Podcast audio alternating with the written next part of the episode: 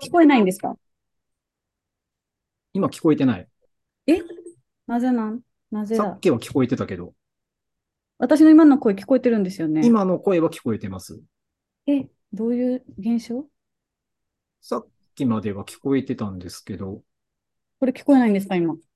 なんかね、最初のイントロがちょろって聞こえて聞こえなくなる感じ。あの、1秒、一秒ぐらいしか聞こえない感じですね。あれ？なぜ？ガンガン鳴ってるんですけどね。え ?MacBook って、ま、マス、マスクじゃないや、マイクどこなんですか？この、これやと思ったんですけど。これ、あ、少し今薄くなった。うん、聞こえました？1秒ぐらい、それ、また。えー、なぜ？これは？うん MacBook は、あのーあそこ、なんだっけ？左右の、なんか網網がもしあれば、あ、こじゃあ今、LINE で共有したんで、岩尾さんかけてもらった方がいいかも。あるかな？前、ちょ今、LINE の一番下にあるやつ。っと待ってくださいね。はい。なるのかな？パソコンでなるのかなちょっと待ってくださいね。携帯ない、携帯、いや、僕ね、パソコンで入ってるんですけど、パパソコンで鳴らして拾うのかな？携帯のこう、マイ、マイクピュッて、ピュッて。ちょっと待ってね。あ、そうか。携帯で鳴らせばいいのか。はい。ちょっと待ってね。ちょっとダウンロードして。そう、この操作を実行できるアプリがありませんってくる。あれ、互換性がないんだっけ？んね、読めない。私の LINE のあれですか？ちょファイル？ちょっと待ってね。今のは、なってない。携帯で鳴らしてます？えっとね、ちょっと待ってね。今、携帯がね、なら、これ、僕がね、展開ができないんだよな。あら。なぜさっきまで聞こえたのに。うんあ、わかった。こうか。聞こえない。うん。あれ？どうしようかな。自分がマイクを、これをやめて、その音、外電源でやれば、なんでや音質が悪くなる。な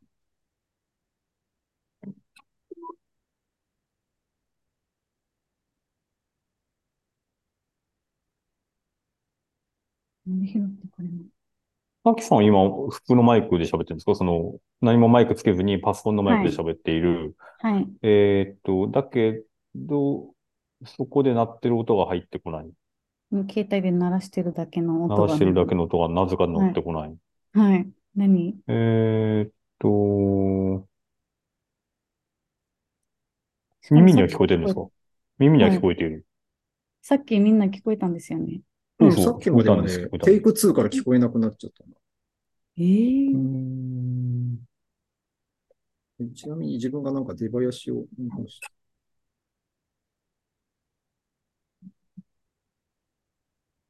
出囃子どうかないか。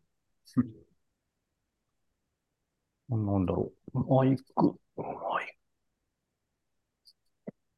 耳には聞こえてるけど入ってこない。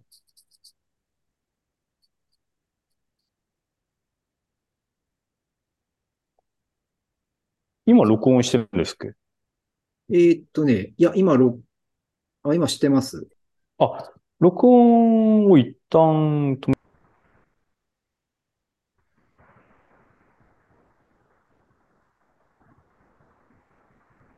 め、ん？今鳴らしてる？いや、鳴らしてみてくださいね。オイル。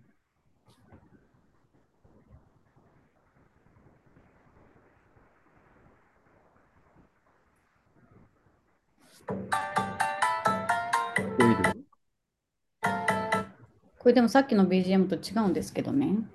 ないよりはいいかな。こ これ、27秒あるんで、どっかで止めないといけない。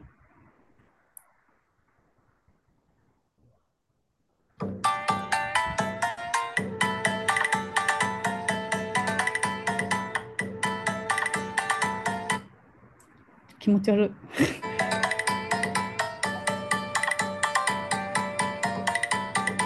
長いな。ちょっと長いな。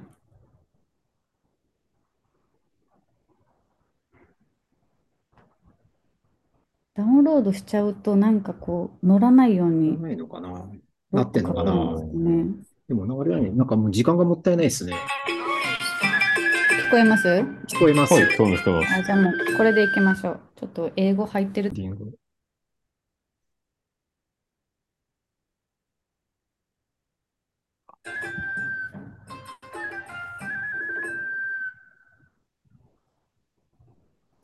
このポッドキャストは、半導体技術者のおじさんと、社経験者のおじさん。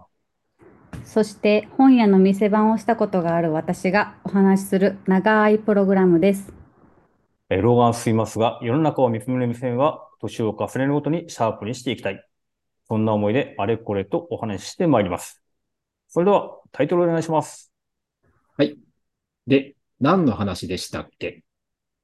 です。よろしくお願いします。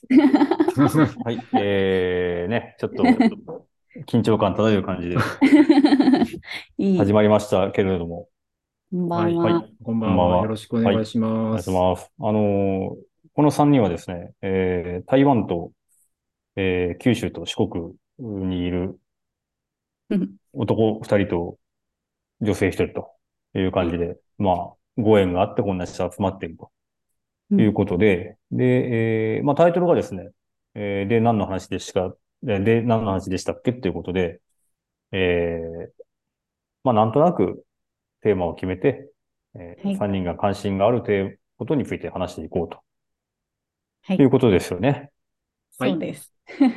はい。やっと始まりましたけれども、えー今日は、えっと、僕の親友である平川さんには、えっと、もうひ落語というイメージがすごく強いので、えー記念すべき1回目は平川さんに落語の魅力について、えーちょっと語っていただきたいなと思いますので、よろしくお願いします。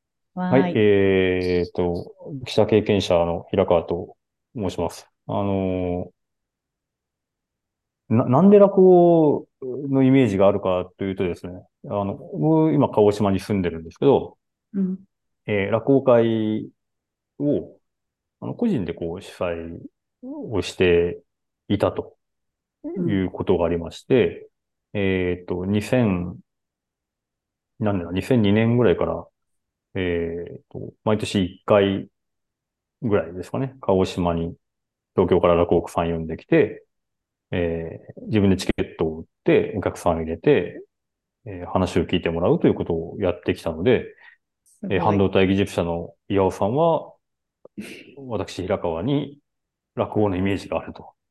すごい。その通りですね。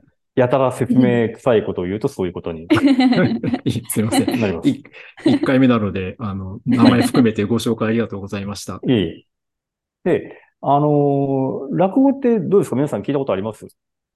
まあ、えっと、僕はですね、まあ、平川さんの影響でもないんですけれども、あの、大学が大阪だったので、あの結構、落研が有名な大学だったので、あの、大学で結構、あの、半期に一度ぐらいですね、落研が、まあ、講演会みたいなものをするのがあったので、あのうん。プロではなくて、むしろ大学生がやる落語を大学生の時によく聞いていた感じですね。でまあ、その流れで、まあ、年に1回ぐらい、えーまあ、鹿児島に誰かが、有名な方が来られた時に行くぐらいのレベルですね。うんうんうんうん。はい。うん私は今日平川さんが落語を話してくれるっていう話で いくつか送ってくれたのを聞いたのが初めてです。あ。あ、はい。あの、別に今日は僕落語はやらないんですけど、であの、落語を聞いていただいるとよく言われるんですよ。うん。あの、え、お知見になったんですか？とか、うん。あ落語、はい落語できるんですか？って言われちゃうんですけど、そんなこと全くなくて、あの、私、クラシック好きなんですよっていう人に、えーじゃあ、あの、オーケストラ演奏できますかとは言わないでしょ？あー、なるほど。なる言わないほどね。けど、なぜか落語好きは、なんか面白いんですか？とか、話できるんですか？とか聞かれちゃうんですよ。うんあの、でもそんなこと全くなくても。面白い話をしてくれるだろうっていうイメージは確かにありますね。でもああ、本当です全くないですね。全くないです。あの、落語を聞く人っていうのは別にその、料理にた例えると、食べるのが好きなだけであって、うん。別にその料理をこしらえるのは、あの、わかんないっていうことなんですよ。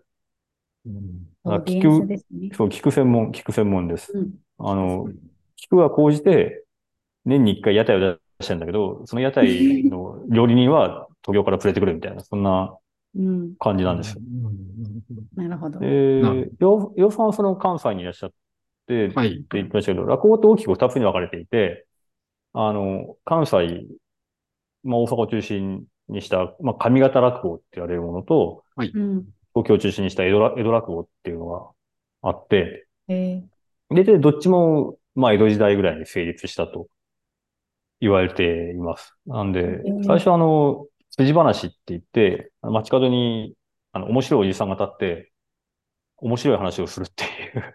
うん。まあ、まあ、そんなのが最初だったんじゃないかって言われてますね。あと、えーあとはそのお寺、お寺の説法とかが発展したんじゃないかみたいな話もあるんですけど。うん。で、あの、江戸時代には、まあ今、寄せって言われるその、うん落語を毎日やってる、まあ、建物が、うん今もまだ東京と大阪にあるんですけど、あの、それの原型が江戸時代に出来上がったっていうふうにうんは言われてますね。朝ドラやってたやつですか？あ、そうそうそうそう。えっ、ーチリとてちん。うんああ、見ました、見ました。うん、そうそう。あれだから落語ですよね。あれか。そうそうそう。で、ね。あの、江戸時代から一応続いてる和芸とうん。うんいうことになります。うん。うん。何かあの、なんでしょう。落語って聞くと、焦点と間違う方が結構、ああの、まあのイメージがなんかすごくそうですね。一般の方には強いのかなと思って、はいはいはいあれ自体は落語の本筋ではないんですね。あれ、大喜利というジャンルになうんってしまうんですかね。あれは落語家さんがやる余興ですね。うん。あ余興です、あれは。あの、落語、そう、落語っていうのは、その、まあ、僕が馴染みが深い江戸落語で言うと、うん。舞台があって、そこに座布団が一枚はい。あって、で落語さんが一人で出てきて、うん。で、正座して、で、使う道具は、まあ、扇子一本と手拭い一枚で、いろんな人を演じ分けたりとか、い、ろんな世界を演じ分けたりするっていう芸能ですね。うん和芸なんです。え、江戸落語がそれ？あ、そうそう。で、上方落語は、その、ま、まあ一緒なんですけど、上方落語の場合は、あの、ひ膝、膝隠しっていうのかな。あのー、座ってる前に、その、台があって、へえ。台をあパン叩いたりする。はいあ、。はいはいはいはいはいはい。わかり上ます。方はそう台があるんですよね。あ、台があるのが、まあ、大阪の。まあ、ー台がない場合もありますけど、あー別に必ず台があるわけじゃないんですけど、なんか台が、なるほど。いや、なんか公爵士の方とかがよくこう、なんか台を叩いて話の転換をするみたいなのはイメージがあったんですけど、落語の場合も台がある場合があるんですね。あ、ちょっと。上方はありますよああ、ね。なるほど。うねん。ちょっと座布団一枚でやっぱりイメージがあったので、なるほど、なるほど。まあ、僕はあの、あんまり上方のこと詳しくないんであれですけど、あの、でもなくてやる人もいるんじゃないですかね。うん。台が。うん。じゃあ、江戸落語が好きってことですか？そうですね。まあ、好きというか、馴染みがある感じですね。はい。うーん。江戸落語っていうか、まあ、その東京の話家さんは、まあ、なんとなくわかるっていうぐらいで、そう。で、あの、初心者の人に何かおすすめがないですかっていうのを、はい。今回、今回というか、まあ、よく聞かれて、まあ、そう迷うんですけど、うん。えー、今回、さきさんには、あの、YouTube で見られる落語はい。を、何人分かお送りをしました。はい。で、落語ってその大きく分けて、その地方で言うと上方東京があって、うんはいで、えージャンルで言うと、まあ古典落語って言われてるものと、はい。新作落語って言われてるものが、あの、二つあります。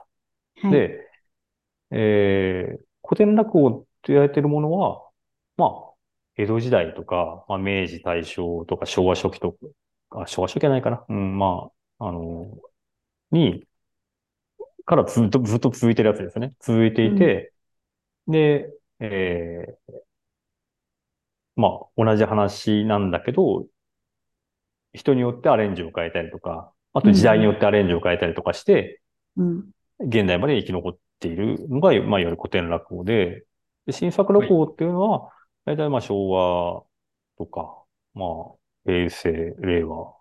で、えー話し家さんが自分で考えてうん、自分でやるっていう話だったりとか、うん、あと仲間の芸人さんがうん作った話で、いやこれ面白いからって言って、他の人もやり始めてうん。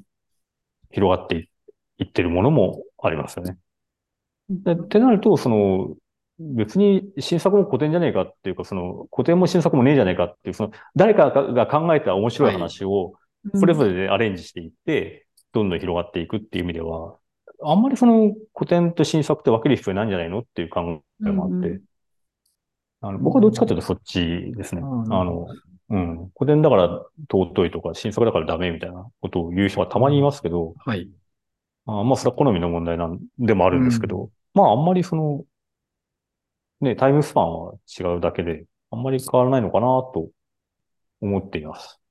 で、うんこれもう平川個人的リスリストを送ったんですよ、そのさきさんには。はいで、はいえーっとね、これは、あの、決して万人受けではないとは思うんですけど、あの、まず、いわゆる古典落語で言うと、えー、初天神という演目がありまして、はい。えー柳家小三治さんの初天神を一個入れました。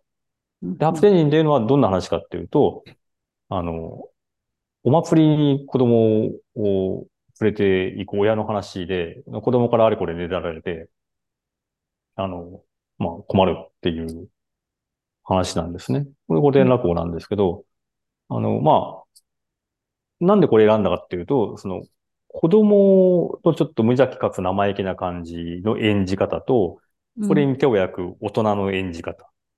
で、うん大人と子供っていうはいことで、演じ分けが非常に見てる方もわかりやすいので、うんそういった意味で初心者向けでもあるし、で、子供がお祭りに行って屋台であれ買ってこれ買ってって狙って、まあうん、お団子だったり飴だったり、食べるシーンが出てくるんで、その食べる所作っていうのも味わえる。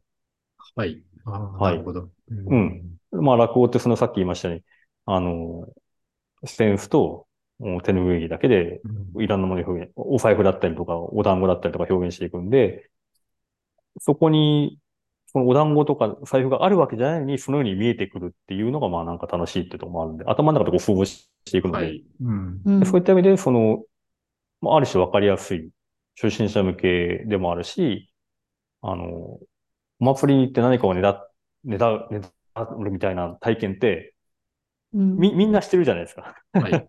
ううんん。なんとなくみんなしてるから、あの共通体験としてこう、うんあるっていうとこもね、まあ、感情にしやすい話ですよね。うんうんなるほど。で、あ一つ発展時点選びましたけども、これは聞きました？聞いてない私は送っていただいたあの新作落語、ん？はい新はいはい。作落語から聞いた。からはいはい聞いて、あ、はいはい。えっと、そう、2つ聞いて、なぜかはいはいはい古典をすっ飛ばして、えっと、下2つ、古典と、あ、いや、古典、あれもこれ、これも古典か。あのね、井戸の茶碗、はいはいはいはい。めちゃめちゃ面白かった。ああ、イロンちゃん面白かったですか？めちゃめちゃ面白くって、歌う井戸の茶碗もすごい面白くて、ああ最初にあ新作あアレンジしたやつの方。そう、最初に新作落語聞いて、うわ、面白いと思ったんですよ。はいはいはいはい。やっぱ聞き慣れてる感、なんていうんですかね、言葉もあれなんで、あなんか、あ、聞きやすって思って、二つ聞いて、はいはい。で、井戸の茶碗聞いたときに、うわ、ううま、うまいってなった。その さっきの人がそうどうとかじゃなくて、うわ、うまーって思って、で、歌う井戸の茶碗聞いて、なんか笑いを取る部分が若干違かったりするじゃないですか。はい。やばっと、すごいってなって、かっこいいですね。ちょっと待って、メモしたような。そう、いっぱいね、その、いろんな落語をご提案したんですけど、あの、僕なりにちょっと考えて、これは、ああの、ただ好きな人だけ選んだわけじゃなくて、あ、そうなんや。そう、あの、初天神は、その、こういう演じ分けとか所作とか、うんうん。あのっていうのを見てほしいっていうので、一個選んで。で、もう一個は、もう一個で落語の野ざらしっていう、うん。あの、これは、立川談志師匠の野ざらしをはい。お置きました。これ何かというと、あの、野ざらしっていう落語は古典落語で、まあ、あうの、堅物のなんか先生のところに、夜中に、あの、若い女の人が訪ねてくるのを隣に住んでる男が見て、うん。あれは、先生、普段硬いこと言ってるのに何ですか？あんな女なんかと連れ込んじゃってって言ったら、その先生が、いやいやいや、あれは、お前あれを見たのかと。で、あれは、実は、あの、魚釣りに行った時に、川岸にはい、こう、頭蓋骨を見つけて、お酒をかけて弔ってやったら、うん。その、まあ、幽霊が現れたんだよはいって話をしたら、うん。その男の方、その、覗いた、その、そ少し男の方が、じゃあ、俺もじゃあ、川に行ったら、うん。あの、で、骨、骨に酒をかけたら、あんないい女が来るんだっつって、うん川に行って、一騒動巻き起こすっていう話ああ、なるほど。はいはい。な、なんですよ。これあの、はい。昭和元禄落語真珠っていううん漫画とかドラマでも取り上げられた話なんで、はい。野ざらしは割と、今ではちょっとポピュラーな古典落語になったかもしれないんですけど、はい。あの、何がいいかって、これはあの、リズムがいいんですよ、リズムが。うんリズムというと、会話、会話とか、会話のリズム。とか、あの、ちょっとこう、歌みたいなシーンがあったりとかして、うんこの、うん。コプが出たよほーいみたいな感じで、こう、あの、登場人物が、そすかし男が川に行って、川に行った時にちょっとこう、歌を歌うようなシーンが楽しいんですけど、あのね、なんかね、聞いてて心地いいんですよ、野ざらしって。うん。な、なんかね言ってましたよね。話すリズムとかそういうのが好きって。そうそう。だ落語って、その、お話の中身とか、うん。あの、面白いとか笑えるもそうなんですけど、その、はいリズムがよ、よくって、うんその、好きな歌とかはいみんなあるじゃないですか。うん。で、その歌の、このフレーズを聞きたいから、その曲を最初から聴くみたいなこともあると思うんですけど、うんはいはいはい。そういった意味で、リズム感に溢れたのはやっぱり男子師匠の野ざらしねえだなって、落語のリズムっていう部分をちょっうんと味わってほしいなと思って、これは入れさせてもらいましそれは違う話し家さんの野ざらしだと違うんですか？た。あ、野ざらしは、その、これ、これ男子の言葉なんですけど、流うん、えっと、なんだっけ、流、流、流行師匠、その、流教だったかな？その、とにかく、男子師匠が習った人のが一番いいんだけど、うん。それを俺はちゃんとできるからっていうので、うん。男子がやってるんですけど、まあでも野ざらしは上手い人がやるのを聞けば、だい、だいたいリズムはいいんですけど、あの、スタンダードナンバーとしてはやっぱり男子師匠なのかなという。うん僕も男子師匠の野ざらし好きです。なるほど。はい。で、もう一個は、えーっと、え、井戸の茶碗？落そう、井戸のちゃんも古典落語なんですけどうん、これはあの、さっきも言いましたけど、その話し家さんによって古典落語をアレンジしていくケースがあるよっていうことを知ってほしくて、うん。井戸の茶碗っていうのはやっぱり古典落語で、えもともと講談がベースなんですけど、うん。あの、まあ、人のいい道具、古道具屋さんがくず、屋さん。そう、くず屋さんが、そのうん。二人の侍の間に挟まれて、はい。うん。えーどっちからも正論を吐かれながら、右往左往するっていう、うん。あの、板挟みになって、右往左往するうちにちょっと時代が進んでいくっていう、まあ人情話みたいなやつなんですけど、柳家京太郎師匠の井戸の茶碗を、まず推薦しましした。で、それは井戸の茶碗のスタンダードを聞いてほしいっていうはい。ところが一つなんですけど、た。もう一つ、うんあの、同じ柳家京太郎師匠の歌う井戸の茶碗っていうのが、うん。名作ですね。はい。こえれはもう、えあの。一人ミュージカルはい。うん。とうん。僕は言っているんですけれども、はい。あの、同じ井戸の茶碗って話でも、演者のアレンジによって、こんなに変わるんだっていうのを、ちょっと知ってほしかったなっていううんうんうん。意味で、この二つを選んだと。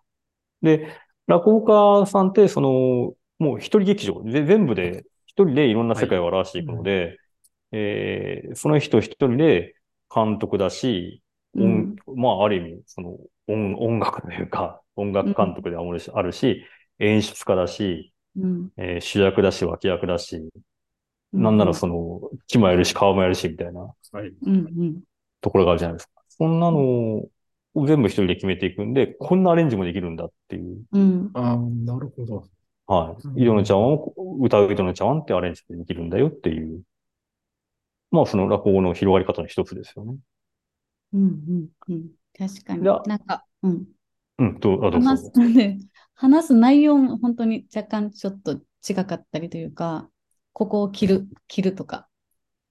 なんか、同じ話なのに、歌うそのペースの長さとかって変えてんのかなとか思いながら聞いて。結構自由なんですね。そうです。あのー落語家さんの場合は、まあ、歌う井戸の茶碗ってそんな、あのー講座にかける話じゃないと思うんですけど、うん。落語って、あの、時間をやっぱりお客さんと共にする芸ではないですか。うん、で、やっぱり生の芸でもあるので、うん。で、落語家さんの通常のその活躍の場である寄せだと、だいたい一人持ち時間15分ぐらいなんですよ。うん。はいうん。15分とか、まあ20分、まあ長くても30分とかなんですけど、人によってはその、前の師匠がちょっと押しちゃったから、うん。ここで調整してはい10分で収めてねっていう時でも、なるほ。ど。目の前のお客さんを確実に笑わせないといけない、うんうん。楽しませないといけないわけであって、うんなんで、大体、こう、どんな話でも、15分サイズなんですけど、それを10分とかに短くすることもできますね。はいうん落語家さんって大体。うんうんうん。なんかそういう調整しやすいところとか、ここ切ってもいいとか、ああ、んなるほどね。っていうのがまああると。即興、即興の部分もある。そう。えっと、即興の部分とか、お客さんを見ながらやるっていう意味で、あ、そうですよね。はい、あのー今回リストに入れさせていただいたのが、えー三遊亭白鳥師匠のマキシム・ド・ノンベイっていうはいはいはい。お話で、これはい YouTube に白鳥師匠はオフィシャルで上げてるんですけど、はいこ。れ何が、何がいいかっていうと、はい。僕初めて見てびっくりしたんですけど、あの、寄席に白鳥師匠が座ってるのを自分で GoPro で撮って、はいはい。で、マキシム・ド・ノンベイっていううん白鳥師匠が作ったオリジナルの話をやってるんですけど、うんお客さんがちょっと弾いてるとか受けないとかっていう時に、うんあ、やべ、ここはこうしようとか、こういう判断でこれをしたっていうのを白鳥師匠がなれ、こう、字幕で入れてるんですよ。うんうんあうん。僕見てないんですけど、そ、そういう動画になってるんですか？あれは。そうそうそうそう。演者さんが寄せの講座に上がって、あうん。お客さんの空気を感じたりとか、うん。この笑いで、あ、ここもっと笑うが来るはずなんだけど、笑いが来ないからおかしいから、ちょっとこんなギャグを入れてみようとか、うんあの、いろんな、こう、判断をしながら、講座を作っていくのがよくわかるんですよ。あ、じ、自分で自分の落語を実況してる感じの動画になってるっていうそうそうそうことですか文字でこうじ、そうそうそう、文字を入れて。うんああ、ここで笑わないのか。かみたいな。そうそうそう。ね。まあ、それ見ると、あれですね、さっきの話じゃないですけど、落語家さんがどういう気持ちでうん。やってるかっていうのが、まあまあ、一例ではあるんですけど、すごくわかりやすいですね、確かに。うんその、なぞってるだけではないっていうのが。うんうん。本当そうでした。へえ。そうなんですよ。で、あのーもう一個は、僕が仲がいい、鹿児島出身の林家彦一さんはい。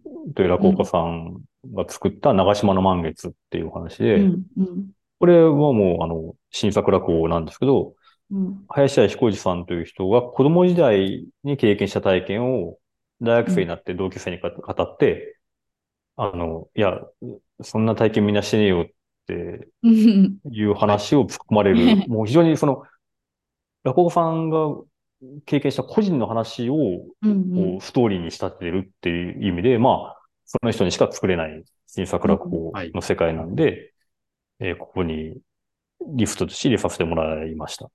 うん。はい。聞きやすだから、あそうです。あの、長島の満月、林家彦一さん、えー、牧下戸のんべえ三遊亭白鳥さん、うんえー初天神柳家小三治師匠、野原氏、えー、男子師匠、井戸の茶碗柳家京太郎師匠、うん。歌う井戸の茶碗柳家京太郎師匠と。うん。まあまあ、これは、だけ聞くとなんか落語っていう世界の広がりとか奥深さっていうのの入り口はなんとなくわかるかなっていう。すごいな。なんか適当に選んだのかと思ったら、実はめちゃくちゃ、実はめちゃくちゃ考えたリストになってたんですね。ごめんなさい。なんか、安易に、安易に捉えてたな。なんか、確かに。でも、うん、まあ、あの、ポッドキャストのリンクに貼れば、あはじゃなかった、解説、あの、今日の解説のところにリンクを貼るので、そうですね、今のか平川さんの解説を踏まえて皆さんが聞いていただけると、うん。初めての方でも、あ、こういうことでこの落語は、あの、成り立ってるんだみたいなのをちょっとうん聞いていただけると、あなたもちょっと落語がわかるようになるリストになってるみたいですね。素晴らしい。すごいありがとうございます。うん。あの、前振りみたいな話があはいはいはいはい。まあ多分お客さんのその温度感とかわかんないけど、から、その、パッてこう入るじゃないですか。はいはいはい。その話って時、あはいそこがかっこいい。そこれはねまあの枕から入るところ。みん、みんなね、言うんですよ。その、特に女の人は。あ、本当ですか？あれ、うん不思議、不思議というかね、あの、予算枕ってさっき言いましたけど、うん。話、本題の落語に入る前の、うん。こう、フリートークみたいなやつを枕って言って落語では言うんですけど、あ、枕。うん。はい、枕って言うんですよ。うん。で、枕がめちゃくちゃ長かったのは柳家小三治師匠で、うん。あの、初天神でここにリストに入ってますけど、はい。小三治師匠って枕がものすごい長い人で、うーん。あの、1時間ぐらいへえ。喋ってて、あの本編？そう本編に行くまでがものすごい長い。へええ。ーあの、枕っていう本も出てくるんですよ。小三治師匠の枕を集めた本。あ自由なんや。